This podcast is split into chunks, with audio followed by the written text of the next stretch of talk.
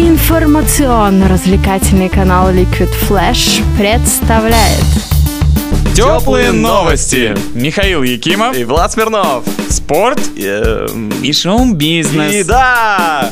Теплые новости с обзором самых интересных событий в мире спорта за неделю. Без сомнения, самое яркое действие недели – это матчи Лиги Чемпионов, футбол высшей пробы, по которому болельщики успели соскучиться за лето.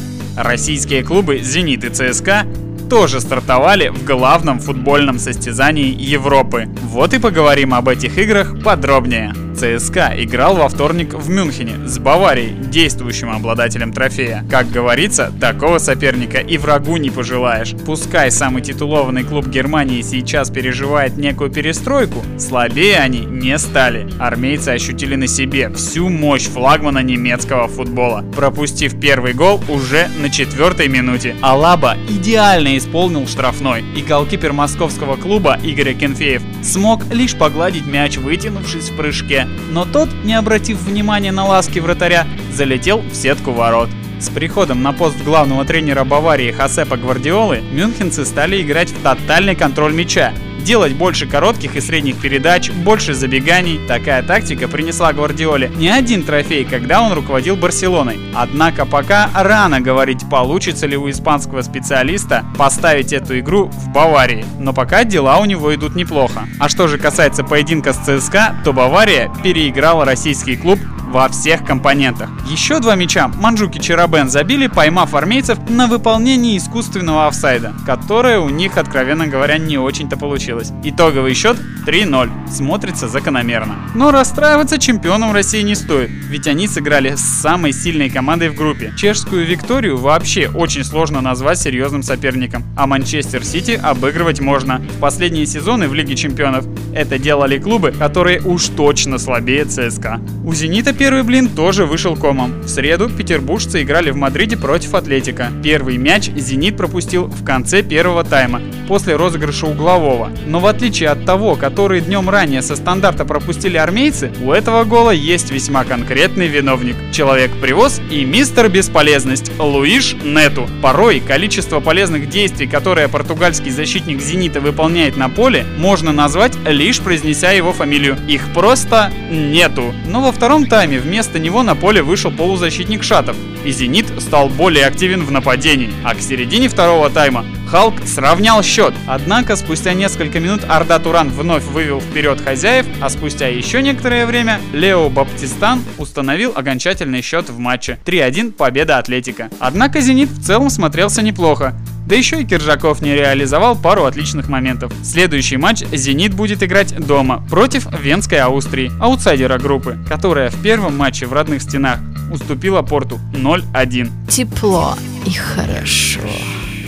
Четверг еще три российских клуба стартовали в Еврокубках. Все они играли на выезде и сыграли по-разному.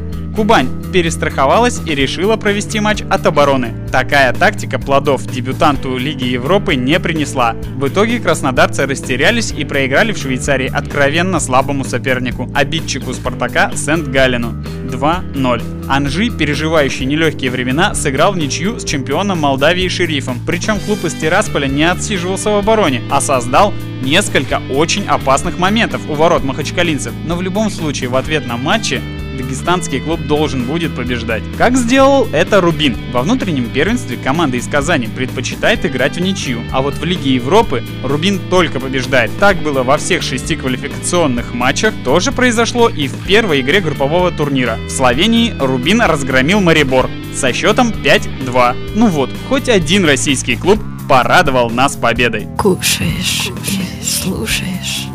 И немного о хоккее. В чемпионате КХЛ состоялись первые тренерские отставки нового сезона. С поста главного тренера Омского авангарда уволен Петри Матикайнин. Болельщиков, наверное, до сих пор волнует вопрос, почему его не уволили после прошлого сезона. Ведь под руководством Фина команда полностью провалила конец регулярки и плей-офф. Его место на тренерском мостике занял хорошо известный в лиге чешский специалист Милош Аржига, три года назад выводивший Атлант в финал Кубка Гагарина. А вторая отставка случилась именно в Атланте. Сергей Светлов, чудом сумевший вытащить подмосковный клуб в плей-офф в прошлом розыгрыше Кубка Гагарина, в этом сезоне ожидания руководства не оправдал. Под его командованием Атлант проиграл все пять матчей и набрал лишь одно очко. Теперь исполнять обязанности главного тренера мытищенцев будет Алексей Кудашов. И начал он неплохо. В первом же матче выиграв у Донбасса со счетом 1-0. Посмотрим, что будет дальше. А в эти выходные вас ждет уйма интересного европейского футбола в национальных чемпионатах Германии, Англии, Франции и, конечно же, России. А кроме того, очередные матчи континентальной хоккейной лиги. Но о них